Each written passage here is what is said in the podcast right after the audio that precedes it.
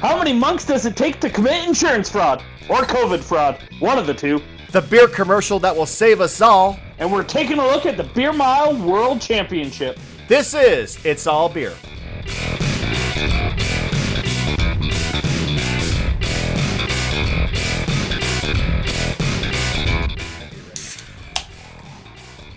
Oh, that just sounded cool on the audio. That did sound pretty good. what did you open? Welcome to It's All Beer, episode uh, 111, which, besides being the three of the same number, was also the Queen's last words. Yes, in the last hour, surrounded by friends and family, a member of her staff asked if there was anything she regretted, and uh, being a huge sports fan, she asked if the Queen regretted never winning an Olympic medal, and of course, she forgot that the monarch, when she was younger, actually placed in the slalom in the Munich Olympics in 1974, and so she said no, one, one, one. I'm Jeremy Jones. That was the worst one you've had. Like, yes, I was going for worst. like, I'm not even mad. I'm just disappointed. yes, I was going for worst. I thought of that on uh, my ride to work today. I'm like, oh, Tyler's going to hate that. yeah. How are you today? Probably... I was doing good until you you really just like deflated the sales on me with that one. I, I, I, I am the the uh, opposite of a magnetic uh, personality, or I guess uh, um, you know um, the the same polar as most of the people. What are you drinking today? I am drinking from Distill Brewing the Haze Between uh, double dry hopped hazy IPA with Citra, Simcoe, Eldorado, and Idaho Seven. And the way you're holding that can on the camera, I can damn near see the uh, damn near see the uh, uh, the date, and it's old, sir. No, I'm kidding. But I, I like the ah! fact I like the fact that you looked. I mean, August 18th. It's not that old. no, it's not. But I like the fact that you looked. Uh, well, I'm like, it's coming from Illinois, so normal Illinois, as opposed to uh, uh, uh, to, abnormal. I was gonna say Efferton. No. How is it? Um, it is pretty good. Um, you know, you get a ton of that kind of bright tropical fruit flavor coming off those hops. Um, not overly thick or hoppy, but good haze to it. And I mean, it's not a life changing hazy IPA, but which ones are? Say, do they um, exist anymore? I don't think so. I don't know what what was the last hazy IPA that you were like, holy shit, that was that one stood out. That one was that that one was uh, exceptional. You can you think no, of one? Probably the first time I had a revision beer, and then that immediately went away on the second time. and then after like, yes, this is what a hazy should be, and they've all been that way afterwards. And you're like, I'm, I'm kind of over them. I'm like, oh, this tastes exactly like the last one I just had. Um, there are some new ones from Anchorage. The uh, um, uh, the Be Not Afraid. Uh, that one was had a little bit of extra fruity herbal dankness. You know, this a little more of the hazy dank than even your average hazy. That's one. That's one I can remember. Um, and since it being uh, since it's the end of October, I thought, uh, especially since you're not here to gripe about it, I'm rolling out the pumpkin beers.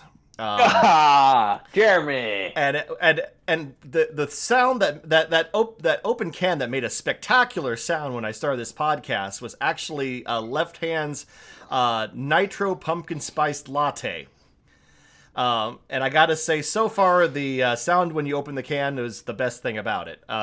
It's it's not bad. It's uh, like it's got a it's got a kind of an uh, an odd fruitiness. Yeah.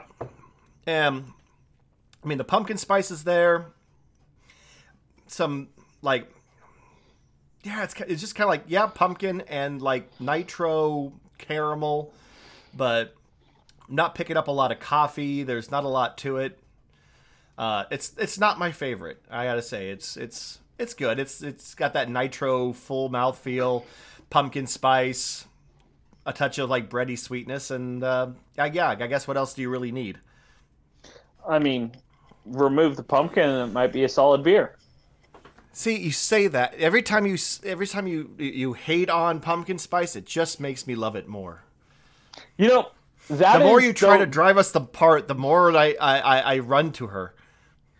Putting like pumpkin flavors in a coffee beer, I for some reason hate less than just a normal pumpkin beer. Because it's a salute to uh, the Starbucks uh, PLC or whatever. Yeah. Uh, PSL or P fuck you or something. Yeah. Uh, the one, oddly enough, uh, me and a couple coworkers were talking about pumpkin beers today. Uh, and the one pumpkin beer that I truly liked and uh, really enjoyed was it was a couple years ago. I don't know if they've done it since. The Anderson Valley Bourbon Barrel Aged Pumpkin Beer. I haven't seen that recently. I mean, uh, although I, the Fall Hornin didn't come out this year, I I did notice that, which made me a little bit sad. Come to think of it, because that one is a solid. That one's a solid pumpkin spice beer. Um, Yeah, the barrel aged one was delicious, and I was like, I could drink this if this is what pumpkin beers are. Um, over at our shop, we've got the uh, um, the Prairie um, uh, Basic Betty. Uh, it's their uh, pumpkin spice imperial stout. That one is phenomenal. That one, Yeah. and um, yeah. So uh, you hate them, but you just spent the better part of like five minutes uh, talking about them. So You know, we did. So that we've talked a good amount about Stone on this podcast too, and not a big fan of them. So Um, Brewing Monk convicts COVID fraud news now. Uh, this comes from AmericanCraftBeer.com as well as as well as the Salem News, uh, a story there by uh, Julie Manganis. Um, the owner of Marblehead Brewing in Massachusetts has been charged by federal prosecutors this week with scamming 3.6 million from the COVID relief fund, which is respectable. Um, and then it gets. I mean, a lot of politicians did it, and they just got reelected. Yeah, but this guy, it, it, there's there's a little extra spin on this. Um, uh, So is he actually a monk? well, there seems to be some uh, there seems to be some question about that. Brian Burchell, um, an Orthodox Christian monk, although it is unclear whether or not that title was bestowed by anyone other than himself. Uh, the Salem News article pointed out that he claimed to have no affiliation with the Boston Orthodox Church in a 2019 deposition. And the language in the press release from the uh, uh, United States Attorney's Office contains also some skepticism, as it repeatedly calls him, quote, a purported Orthodox Christian monk, suggesting that his monkishness is a little in question. But you know what? Nevertheless, he thinks he's a monk. I'm going to go ahead and go with it. Um, the Reverend Reverend Father Burchell, as he likes to be called, uh, ran several religious organizations. Wait, wait, hold on. What? Reverend. Reverend Father Burchell. Okay. It- do monks even refer to like someone as a reverend? That is or, what. or father or like is there any religion that actually uses reverend and father because i feel like you're going like baptist catholic right there I am I am simply re- so that is actually in the attorney uh, the uh, uh, uh, uh, United States Attorney's Office uh, press release that uh, that's one of the titles he goes by is Reverend Father. I don't know enough about so I don't know enough about the Orthodox Church to say one way or the other. Remember, this isn't Catholic. This is like the this is on the uh, uh, other side of that divide, pre-Protestant. So, um, i'm googling this right now anyway, uh, the Reverend Father ran several religious organizations beside Marble, besides Marblehead Brewing. These include a charity called the St. Paul's Foundation, a monastic house called the Shrine of St. Nicholas, the Wonder Worker, patron of sailors, brewers, and repentant thieves. On a quick side note, uh, my knowledge of saints is a little sketchy to be sure, but uh, yeah, that is the St. Nicholas you're thinking of. Santa Claus is also the patron saint of brewing, so Merry Christmas, everyone. Also, ho ho ho motherfucker and also thieves, it turns out. So those cookies are less of a gift, more of an acceptable loss. But I digress. Um, he also run the Annunciation House, which is where Burchell and his lawyer Tracy Stockton lived together. Um, he also owned Marblehead Salt Company, which was a craft salt producer, and of course, Marblehead Brewing. Uh, the federal government is alleging that Burchell and Stockton vastly overestimated the operating costs of their businesses. In addition, they spent over $1 million on renovating the monastic house that the two were living, living in and planned to develop, in, develop it into a, a monastic complex featuring a chapel, a brewery, and a beer garden. They purchased. All right. They purchased furniture and fix- fixtures close, uh, totaling close to a million, all of which was listed as operational costs. They also used the money for, among other things, a $40,000 watch, a nearly $7,000 handbag. Money was also filtered to a property that was supposedly in development to house Ukrainian refugees. Um, there's also something called the Holy Metropolis of uh, Rhodopolis uh, the excruciate of Lazica. I'm pretty sure at least two of those words were made up. Yeah, hundred percent. Both of which were alleged to have funded by uh, the CARES COVID money, but it turns out none of those organizations actually received said money. So all that money that supposedly went to went there just disappeared. Uh, PP- um, yeah, go ahead. Quick update. According to the Wikipedia, the most trustworthy source on the internet, way uh, more trustworthy than CNN and Fox News. Absolutely, uh, uh, that that that information is solid. Uh, actually gets verified. Uh, there is. Fuck, where was it? Uh, there was a Reverend Bishop, but no Reverend. Uh, fuck. Reverend what Father? Reverend yeah. Father? Reverend Father, no Reverend Father. All I could find was really for the Eastern Orthodox. Don't know if that's much different. That is what we're talking um, about, Eastern Orthodox. Okay, there is a Reverend Hero Monk or Father. Uh, I think that's what you think. Okay, so there is a Reverend Father. Although, why wouldn't you say Reverend Hero Monk? Yeah, or a Priest Monk. Because um, that sounded too Priest Monk, I knew that was one of the titles. That was actually one of the titles that uh, that that they listed. But Hero Monk, why would you not pick that one? Yeah, way cooler. Uh, also, did you know? Off in the weeds here, but in Catholicism, uh, there is a primate. A primate is a bishop who the title has been officially granted, usually the bishop of the oldest church of a nation. I did not know that. So there's primates in church. I mean, I, I already knew that, but I but I but every time I uh, uh participated in that, it was a felony. um, and that's your been religious or the religious uh, uh, uh, education for the day. So um, now you can now you can honestly say that you know if, if you're driving down the road and you've got a a, a rep from a Budweiser uh, uh, in your passenger side and he goes, "What the fuck are you listening to?" He goes, "Religious programming," and you can say that.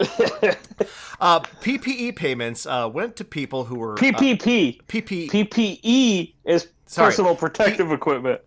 That's a typo. Um, those payments went to people who were never on any of the payroll, uh, never on the payroll of any company run by either Burchell or Stockton. Um, and so, what essentially you've got is millions that were fittered away on items that re- weren't really necessary for essential running of a business or just disappeared. Um, the federal press release also points out that Burchell apparently claimed to take a vow of poverty, which Listen, I don't think it's within the federal jurisdiction to enforce monastic vows, but it does lend some more credence to skepticism around his alleged monking activities, especially since uh, Burchell and Stockton allegedly paid themselves $100,000 a year or more. Bro, you work in craft beer. Everyone takes a vow of poverty. and we're at least holding our, our end up to it, you, you son of a bitch. Um, Joseph, you lying cunt. uh, Joseph R. Bonavolonta, I guess that's how you pronounce that. He's special agent in charge of the Federal Bureau of Investigation Boston Division. Uh, was quoted in the article saying, Today we arrested a purported Orthodox Christian monk, there's purported again, and his attorney for misdirecting millions of dollars of federal emergency assistance from businesses struggling to survive to line their own pockets for their personal enrichment. We believe that they clearly knew what they were doing wrong, but they did it anyway, spending tens of thousands of dollars on exclusive memberships, expensive wine, property, renovations, and even a uh, $40,000 rich watch, which we talked about earlier. Damn. And one more weird tidbit from this thing that did came up, uh, uh, that in a in a story that's full of weird little tidbits. Although the Annunciation House is repeatedly described as a monastery on the forms, it should be noted that nobody lived there besides Burchell, who is 41, and Stockton, a 64 year old woman, and for a time Stockton's mother. And I don't want to judge, and I'm certainly no expert on monastic life, but I feel it's weird to call a place a monastery when the only people living there is a guy who is my way, my age, a woman old enough to be his mother, and her mother. I have Yeah. some- I have questions. I'm not judging. I have questions. Also, can it be a monastery if there is only one monk? And if it does, does the residence have to be set up as a monastery beforehand, or is the building, by definition, a monastery during the period that said monk is crashing there? And on a related note, Also, is every monk's house, if they don't live in a monastery, now considered a monastery? I mean, that's my question. On a related note, I'd like to start a B. I'd like to start a B and B or an Airbnb here, but only for Trappist monks, and simply so that the beer I brew while they're staying here can be labeled as Trappist. I'm in. Let's do it. So, Tyler, what do you got they'd look us? at they'd look at your homebrew system, Jeremy, and just be like, "What the fuck?" Like, um, They probably showed me I- how to d- use it better. they'd be like, "Get the get, we're taking this with us." Uh, No, no igloo cooler deserves this. well, we got the final numbers for this year's Oktoberfest since it took a two-year hiatus. Oh, Um, that's right. I, one, one. It's it's easy to forget that uh, this is the first Oktoberfest uh, this decade. Yeah. Same with uh, Great American Beer Festival. But did they not run it for two years? I thought they ran it last year. They did awards, but no in person. Ah, I feel even I even feel even sadder that I I, I, I could not go. Um, so let's go over some of the numbers here. So this year, drum roll please. People drank a whopping 5.6 million liters of beer.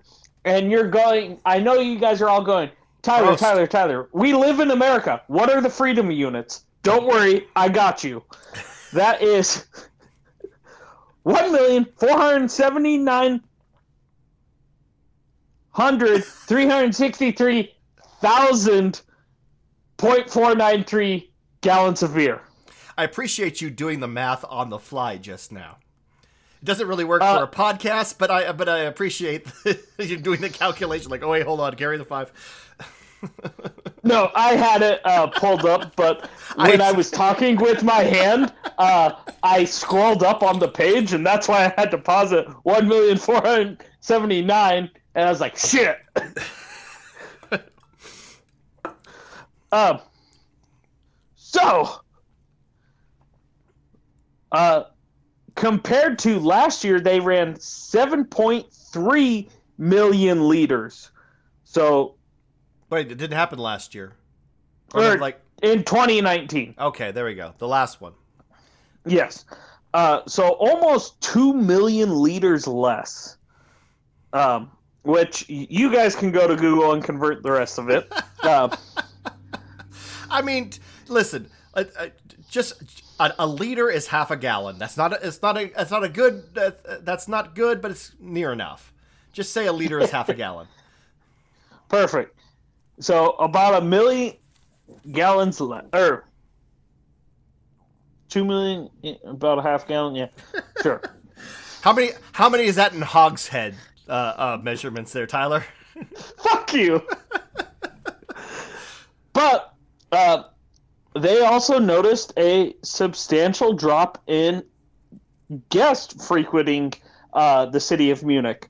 Uh, in 2019, they had 6.3 million people uh, for the 17 days of festivities. Uh, this year, only rang in at 5.7 million guests. Fucking ghost town that is. Uh, What the fuck does that look like? Five million people descending on a city. I mean, I understand Munich is a big city, um, but that's that is a lot of drunks to be corralling. Yep. Um, so here's a few more Oktoberfest statistics. Uh, the crime level was low, uh, with 967 offenses reported. The police temporarily detaining 266 people and arresting uh, a further 376 people. You do not fuck around with the Germans. Uh, so I'm like, 266 people got drunk tanked. Out That of is what I got. out of five million. 5.7 million. Uh, that's uh, fucking hell. We don't we don't have th- we don't have those percentage numbers on a normal downtown. Yeah, like fuck. Cinco de Mayo downtown Boise produces better numbers. uh, security personnel prevented. This is my favorite statistic of the whole article. Prevented 112,551 beer mugs from being stolen from the beer tents and festival grounds. I like that. I, I like that the Germans felt the need to quantify that. Like, yes, we protected. Uh, we I forget uh, we protected this many beer mugs. I want to know how many actually got boosted or broken. I mean, that's. I mean, I I, I kind of want to do want to know the success rate. Yes. Yeah. Um, the Lost and Found found approximately 3,500 items. Would you like to guess how many IDs got lost? I okay, thirty five hundred. Uh, well, I mean, I guess let's let's assume that some of those are wallets. Let's say I'm gonna guess uh, uh, twenty one hundred. 930 IDs. Okay. 380 items of clothing. Okay. Lots of coats 570 wallets. without ID. Well, okay, yeah. So, I mean, some people are just carrying their ID just loose. What is wrong with you people? You're Yep. not. You're savages. You're savages. Six- A lot of you. 630 bank cards. Handy. 420 cell phones. Excellent. Uh, 180 keys and 150 pairs of glasses. 180 people having a hard time fig- uh, leaving Munich that day. Yeah. Uh, 70 bags and backpacks. 80 umbrellas. And 70 pieces of jewelry. I'm surprised umbrellas are that low because uh, having worked uh, at a uh, at a uh, help desk in college that had a lost and found. This is in Eugene, Oregon, too. Keep in mind, but um, umbrellas. There were uh, we had stacks of the shit because people just people just left umbrellas just around. Well, the one thing that might have helped keep umbrellas low was it was raining almost every day. Okay, so, So- you quickly figure out you're losing your umbrella. You you, you left your Yeah. umbrella. Uh, some of the most unusual items found uh, were a crime novel, a set of bathing slippers. Why is a crime a set of- a strange thing? I carry a book everywhere I go. I don't know. Okay. Uh, and a set of dentures. That's a little strange. Yes. Please tell me someone popped their thing out and like threw it in a buddy's beer and was like, "Ha ha, got you," and then kept drinking and was like, "Let's go to the next place." And then forgot their dentures in a fucking glass of beer. I beer tastes better without teeth. Apparently. Ask ask ask anybody who lives in like northern Idaho. Fuck you. well, Jeremy, you got a cool commercial for us? Uh, the beer can save the world news now. Uh, you'll have to listen to the Easter eggs in the back to figure out what we're laughing about. Uh, you've just Tyler.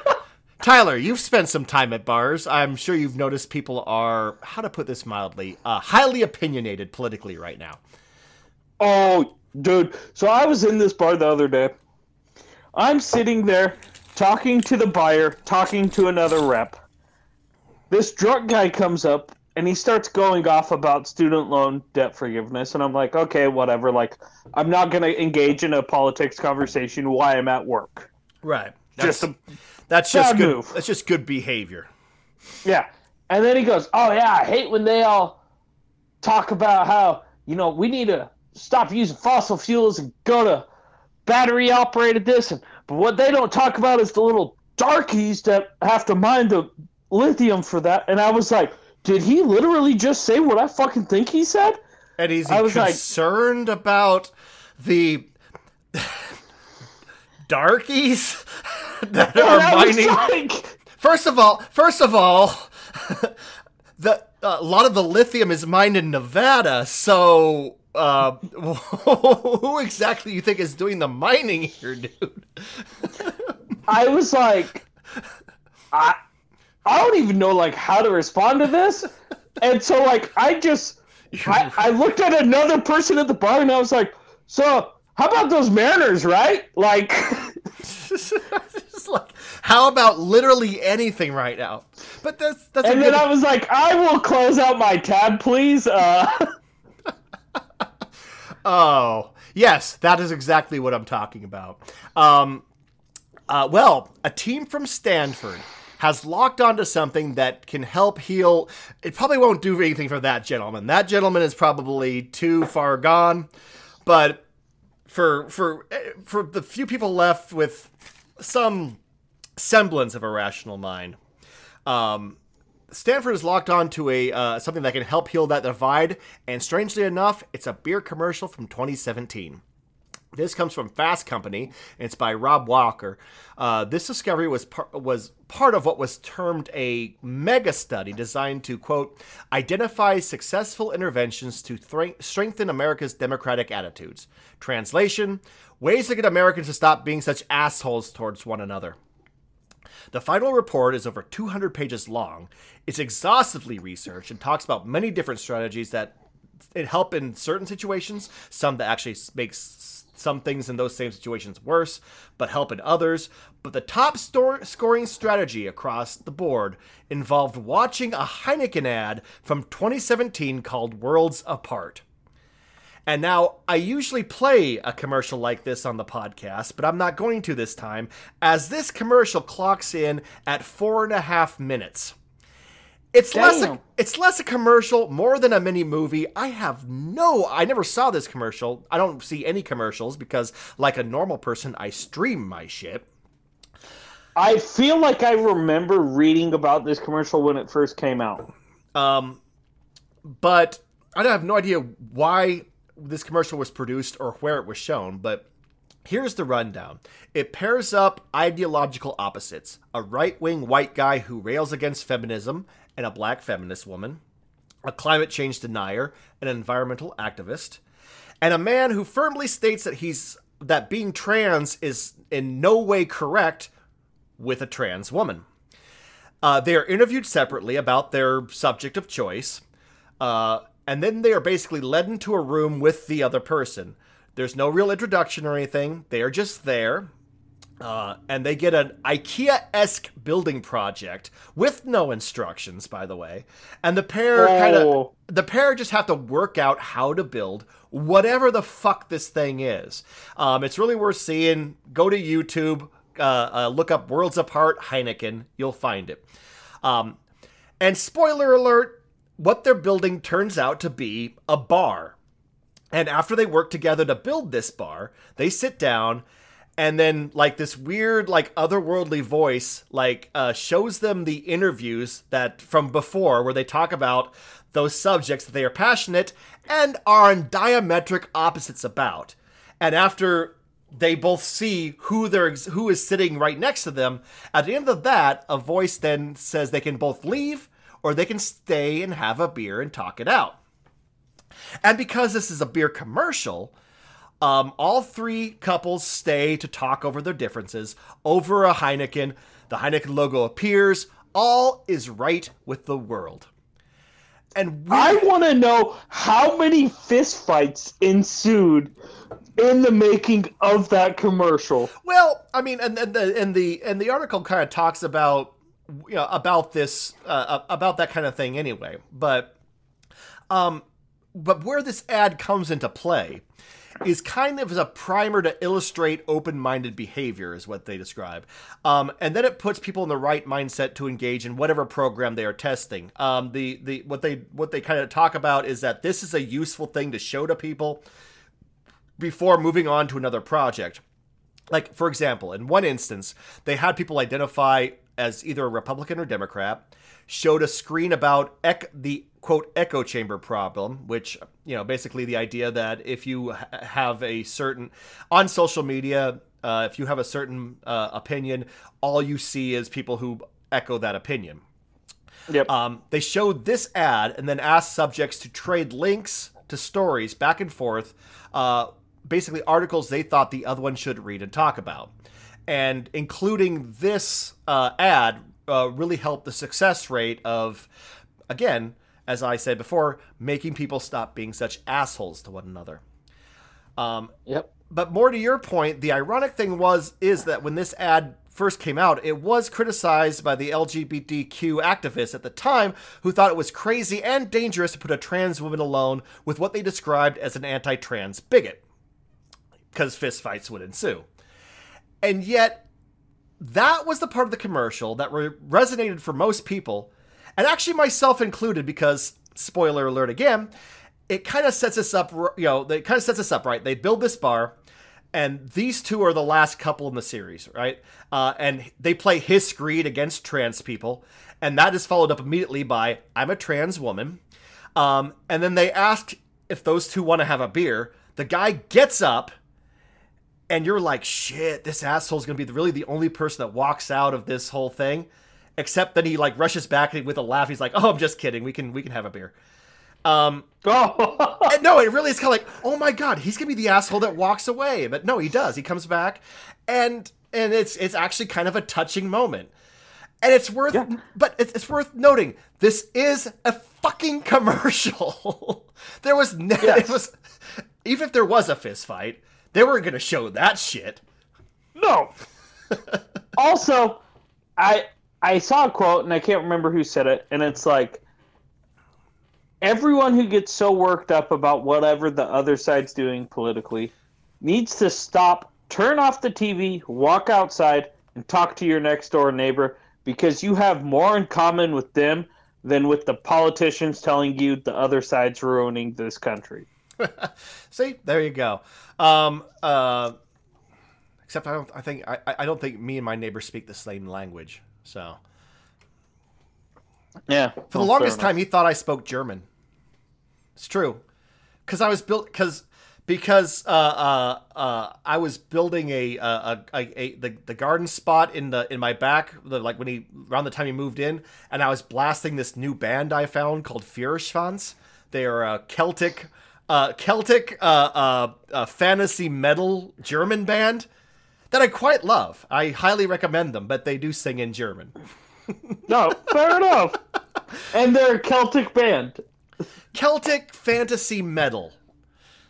But anyway, that's neither here nor there. Um, anyway, my point was is that this was never e- going to end badly. I don't know if this experiment has actually been run in any real scientific way. Um, I'd love to see the results but I'm pretty sure that, and I'm pretty sure, yeah, it is somewhere in this massive 200 page report that, that Stanford put out. But a commercial basically portrays an ideal version of what we want to aspire to so that, you know, we buy their shit to, to live that life. Usually it's, you know, bigger boobs or fucking, right? Yep. But as far as ideals go, uh, a kinder more understanding place is not a bad ideal to aspire to. So uh, here's to Heineken. I uh... nice job, Heineken. Tyler, what do you got for us? Well, we're gonna dive into the World Beer Mile Championships. I didn't even know this was a fucking thing. I and discovered it streamed. This... I did. Whoa! It's streamed. Yes, they stream it every year. Oh my god! Uh, How are we not the commentators on this shit, man? Right. So, for those of you going, what the fuck are you talking about? Well, first of all, this is not the first time that you've said those words listening to that this podcast. Let's be honest. Yeah. About half the time, you're like, you're, you're probably about half the time you're about an hour into this goddamn thing. You're like, I actually have no idea what these two are blathering about. Yep. But Tyler's words are comforting to me. His Yeah, like uh, his, his high pitched like screeching Soothing soothes, voice. soothes me, soothes me, and gets uh, lets me start my day. So, give you a little backstory if you're not sure. A beer mile is pretty simple. Uh, a runner chugs a 12 ounce beer, runs one lap around a track, Four hundred And then meters. uh, am I correct? 400 meters. Yeah. Okay. So, uh, runs a quarter mile for freedom units. Uh, and then rinse and repeat. So, you drink four beers in one mile, uh, and you have to drink them and run that lap as fast as you can without puking, which is re- which is politely referred to as a reversal of fortune. I mean, I all right. I have drunkenly play. I have not drunken. I have not run a drunken race, and somehow I feel like I kind of want to now run a a beer mile, um, just to. I will comment while you run a beer mile. I'll, tell you, I'll sit there with two beers, going, "Look at him! Look at that fat motherfucker." yeah. So, uh, But I've but I've played I, I, you I- do- I played football once while while chugging beer, and I can say physical activity, ex- intense physical activity, and beer leaves le, does make you chunder on the field, especially after like getting a like a hit right in the stomach from somebody.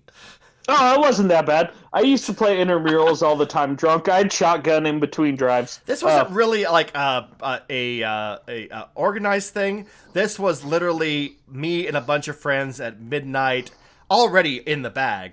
Like, let's go play football, and bring the beer. Yep. So, the clock stops after the runner completes the fourth lap, unless they puke. Then they have to run an additional lap, um, and then that's when the clock stopped. Um, so, So if you puke, you're the race is over for you. You're not winning. Yep. Uh, so in Munich, uh, or sorry, Belgium is where they hold the world championships. This year, Uh, this year, it's held in different places every year. oh, okay. That's So w- one rule is you have to make sure to f- that the beer in each can is fully finished. Uh, the beer has to be completed within the nine meter chug zone. correct. Um, they were all the runners are drinking the same beer. Um, this year the beer was where the fuck did that go? Please wait while Tyler finds uh, uh, the the website. Jupiler beer, a pale Belgian lager with 5.2% ABV, the Belgium's best-selling beer. Okay. Um, but uh, the American women actually showed up and did pretty well. Uh, Americans uh, Elizabeth Laseter and Canadian Corey Bellemore put on quite a show, according to the article from Outside Magazine, um, which had the rules that we just ran through. Uh, is a competitive runner who ran at John Hopkins, uh, so she's smarter than all of us combined. Um, you and that's not a high bar, Tyler. Let's be honest. not a high bar. It's you and me. All right. We have the combined IQ of a barely functional human. yep. Uh, Laseter would have finished better, but actually uh, was flagged for appearing to step outside the chug zone before she finished drinking one of the beers at the start of her fourth lap. Um, otherwise, it would have negated what would have been a world record 615 6 minute 15 second mi- beer mile and a 25 second victory. Um, but like i said they do live feed this. Uh, there's a link in the article to the live feed. Um, but this is how her performance broke down uh, she chugged, had about 25 to 30 seconds of chugging while running about a five minute, 45 second mile, Excellent. which four beers in 25 to 30 seconds. Well, also, um, um, I discovered that not only was the first place, uh, uh, what would have been the first place runner was disqualified due to stepping outside said chug zone, but the 2nd place finisher was also disqualified for leaving for leaving more than four ounces of beer or fo- foam in the four beers. Yes. And so that meant third place finisher at six minutes, 41 seconds, who was also an American, Melanie Posdal, was declared the winner for the women's race. But you're, I think you're, I, I think you're skipping over the most crucial detail in this race. What is it, Jeremy? It is that this is uh, yet another entry into the great which is better, bottles or cans, because this was the first of the eight of these races where they had to chug from cans. Yes. Um, uh, uh, the uh, uh, and that actually apparently created a, a uh, created quite a lot of uh, uh, uh, problems as one of the runners, the the current holder of the uh, world record, who actually finished fifth this year, um, but and would and would no longer be the world record holder if it wasn't for the chug zone. Am I right? Um, Yep. Uh, Allie Grace Morgan was quoted in uh, uh, quoted in uh, actually in outside saying, "I've never chugged from cans. I couldn't get it right. Uh, I still finished as well as I could. It's one of those challenging races that can go on go so many ways. I was outside my comfort zone from the start and behind significantly due to chugging poorly. And I just love the sentence. I was out of my comfort zone and started from behind due to chugging poorly." because that is my life. That is my life right there. Well, the first place, technically the third place finisher, but the first place finisher after the disqualifications said cans are different than bottles for sure, but I practice with LaCroix, which is more difficult to chug than beer. It's way too much carbonation, so it helped me when I actually only had to drink a beer.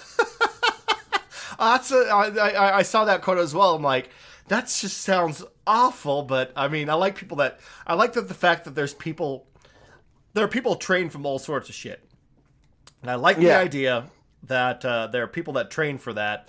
Um, uh, I would like the idea. I, I like the idea that I could probably do that, except for I took one look at the uh, uh, men's world record that was uh, set this year at four Yep. minutes and fifty seconds. That's with stopping to chug a beer every 400 meters. Yeah. Uh, well, so uh, July 1st, if you're going to be in Chicago, you can uh, see the 2023 Beer Mile Classic. Uh, and runners will be allowed to use bottles in that one. Correct. Uh, but uh, you want to know what stopped me is uh, the reversal of fortune picture. I was like, oh, been there. Um, and and no doubt, no doubt, That uh, needs to be our cover photo for this podcast episode. Um, I'm sure uh, in July, we, uh, you and I, will be invited to Chicago when they find out about this podcast, and say, "Oh, those have got to be the uh, the, the the voice of the uh, of the beer mile." we should send them a link to the podcast and try be like, we will put ourselves up in Chicago. Uh, literally, just let us be the like play-by-play and color commentators for your event. Listen, Uh, you don't have to do anything. You don't have to pay for a hotel. We'll we'll Motel Six it in In Chicago, I ain't Motel Six in that motherfucker. in Gary, uh, uh, Indiana, which is, and that's it's, it's fine. It's fine, Tyler. Don't don't worry about it. And uh, but uh, yeah, we'll we'll come down and uh, and we can be the uh, uh, the the voice of uh, just like let's Tyler give just give them a sample. Oh look, there's a reversal of fortune. And we got uh, Thompson coming around the backstretch, and oh no, had a reversal of fortune. That's a tough break. He was making a real good play at winning it all, but that extra lap's really gonna hurt him. See, beer mile, that can be that that can be your voice, and that's at least as good as anything I've heard on ESPN uh, and, and ever really. Uh, Tyler, do you or just or just take the Chris Berman when they throw up, and and me, I'll just be sitting there, and and here he comes, and boom goes the dynamite. Dagger. Uh, Tyler, and do you have anything every else? race, we'll try to drink four beers so we keep up with the competitors. You know, I mean, how are we? No, we got to go faster than. Look, if they can s- stop running long enough to chug a beer, we got to at least be like having two beers for every lap they run. So I feel like we got to commit to eight beers in the four minutes, and I'm already regretting this coming out of my face. in the four to six minutes that tell you what, Jeremy, you can drink eight beers. I'll drink four because I'm the one having to do the talking. See, the Done. problem the problem is is I could not do this race purely for the reason, purely for the reason that I cannot chug a beer. That's the only reason that I could not be a contender in this race. So you're saying you could run a four minute mile? With as long as there's no uh, uh, as long as there's no further questions, yes, yes I can.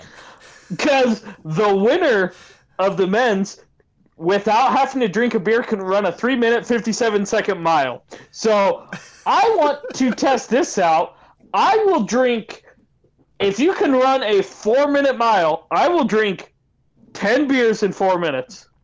Jesus Christ, that means uh, that uh, uh, that uh, he can that he chugged four beers in less than a minute.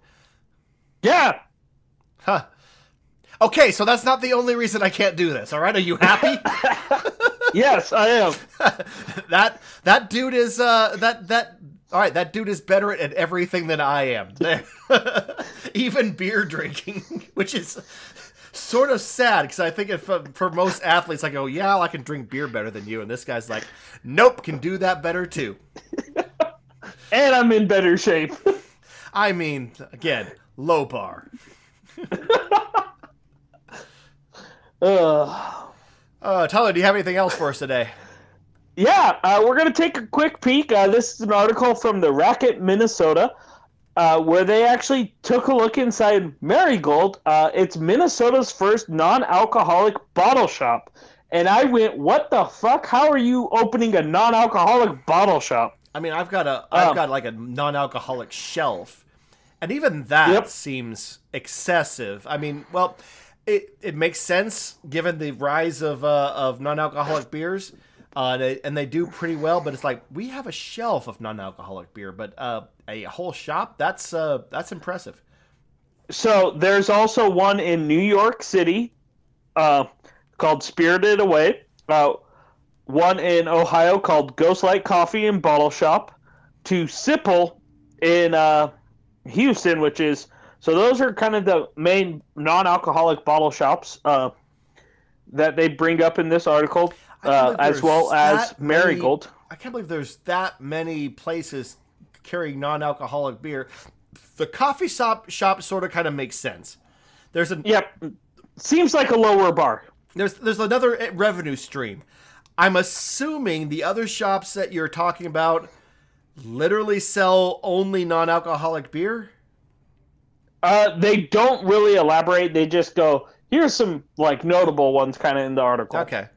Uh, but a little backstory. So Aaron Flavin uh, owns the Honeycomb Salon in Minnesota, and always loved natural wines. Um, would enjoy drinking them. 2020 rolls around, pandemic happens. It got harder and harder to manage the salon, and you know, be there for her clients and hairdressers during the middle of the pandemic. And she noticed she was drinking a lot more, and that when she'd start drinking, she didn't have an off button. Uh, and noticed she was starting to get drunk all the time. Uh, just felt like her life was crumbling, and I remember that feeling. Um, and around that time, I started working at a, uh, a at a homebrew store and bottle shop, and that kind of worked out for me. so uh, at that point she decided to stop drinking. So later this month, uh, she's going to celebrate her two year alcohol free anniversary. Uh, and soon after that, she'll celebrate the grand open of Marigold, a non alcoholic bottle shop that's up and running in the space next to her salon. Um, she's had some people laugh and being like, "Why are you opening this?" Uh, and like, like yeah, it's it's it, it, it, well, I mean, I think people understand it more back in the day. Uh, yeah, when early in craft beer, the idea of wait, I think you're missing the the the the point of beer, um, which I don't think is the attitude as much anymore. No, and I mean with more and more um, non-alcoholic options really popping up, uh, it became way easier. Uh, there's leisure sodas, sodas, de-alcoholized wines, sparkling teas, I have a hoppy have, refresher from yeah, the, I, Lagunitas. I have yet to have a. I've I've seen the de-alcoholized wine. I've never had one. Of you? I have not. But this was the first time I had really ever heard of it. And then she has like hop teas from like Hoplark and that. Um, and she talks about how sobriety in 2022 is vastly different than a couple decades ago. You know, abstaining from alcohol doesn't mean you have to go to AA meetings. Some still need to. Uh, or even requires, it doesn't require an avoidance of mind altering substance. Um, she has some THC and CBD beverages uh, in there with her and NA options. There's the income stream. I'm going, how the hell? I mean, I understand that the the, the rise of non-alcoholic is, is is growing. I'm like, can you run a business based on that? And then you go, there we are. There's the income stream. Yeah. Um, but she did say, you know, it's a way for people who maybe don't want to drink but want to after they go to the salon with their friend go have a drink and socialize it is a perfect option for them to walk over there and if they have something they have to do later that day don't have to actually get drunk they can go over there have a de-alcoholized wine or a hoppy refresher or something along that line socialize, have a good time, and then continue on their day. I, I, I, I see the value in that, and of course, you more than even I do see the value in that as someone who's like, basically, your job is to go from bar to bar like a drunken little bee, and. and then get home at the end of the day and have a drink here, have a drink there, have a drink there, selling them beer everywhere you go, but you kind of have this like you you kind of uh, uh, have a have a little drink uh, uh, everywhere you go. So like that little pause where you go, oh, I'll have a non-alcoholic. I can see the value there. yes, hundred percent. I I'm curious, and she even said, you know, this is kind of a social experiment. Is is this going to work? Uh, but she was able to get the space next door to her salon pretty at a pretty reasonable price uh, because the landlord uh, was in a pinch due to COVID, and so this sparked that idea. She was able to get a pretty good lease on it, so she's curious to see how Minnesota's idea for that market's going to be. Minnesota's uh, uh, that area of the country. That's I feel like uh, I, I, feel like uh, sobriety is a hard sell there, or maybe maybe I've completely misjudged it. That I mean, those people those people like a beer. Those people will have a beer and maybe they'll have a beer regardless. Yeah. You know, or I, they'll be like, I've already had too many beers today. You know what? I will take the non-alcoholic beer. Or just the idea of like, oh, beer sounds really good. Oh, I shouldn't have one this early. Oh, wait, it's non-alcoholic. Five of those, please. Um, I mean, as this as, is great. as I get as I get older, I understand. I, I start to like. Okay, that some, some there are days where the alcohol is a is a hindrance rather than a enhancement. Yep. Um, and actually, uh. I'm, I'm, I'm, i switched to the uh, Elysian, the Great Pumpkin uh, barley wine, at some time during this podcast. It's one of my favorite uh, uh seasonal beers, and it it hits you. It's one this one this one you could all probably already hear me uh, uh, getting a little bit uh, uh, a little bit more easy with my vowels. Yep, I figured you when you said Elysian, I was like, oh, he's gonna say night owl. But I'm glad it wasn't the night owl. No, it's a great pumpkin. It's a imperial pumpkin ale. Go big or go home. Someone taught me that one time. One time. All right. Anything else for us today? That's it for me. Well, this has been It's All Beer. If you want to get a hold of us, uh, we're on Twitter where we post all of our stories. Uh, uh it's All Beer 1. Uh, uh, when I can remember, because I had pictures to actually put up uh, uh, after the last episode, and I fucking forgot because I still haven't put up that how to drink uh, that picture of drinking a, a, a, can of beer in the ass.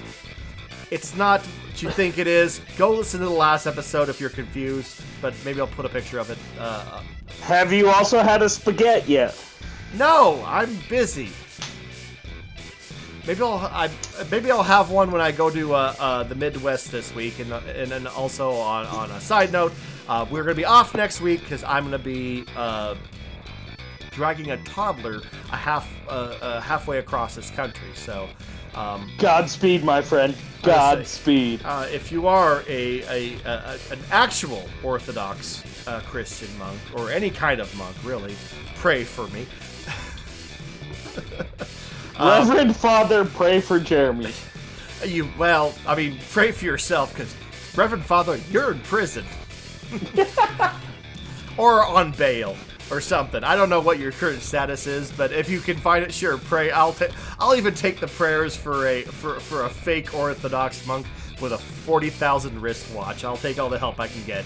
Um, uh, uh, it's all beer at gmail.com if you want to send those prayers via email and of course on Facebook, on Instagram.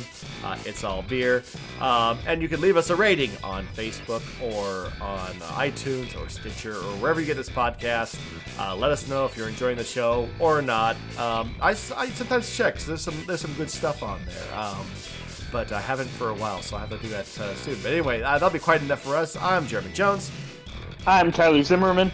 I'm gonna drive a toddler halfway across the country. Have fun!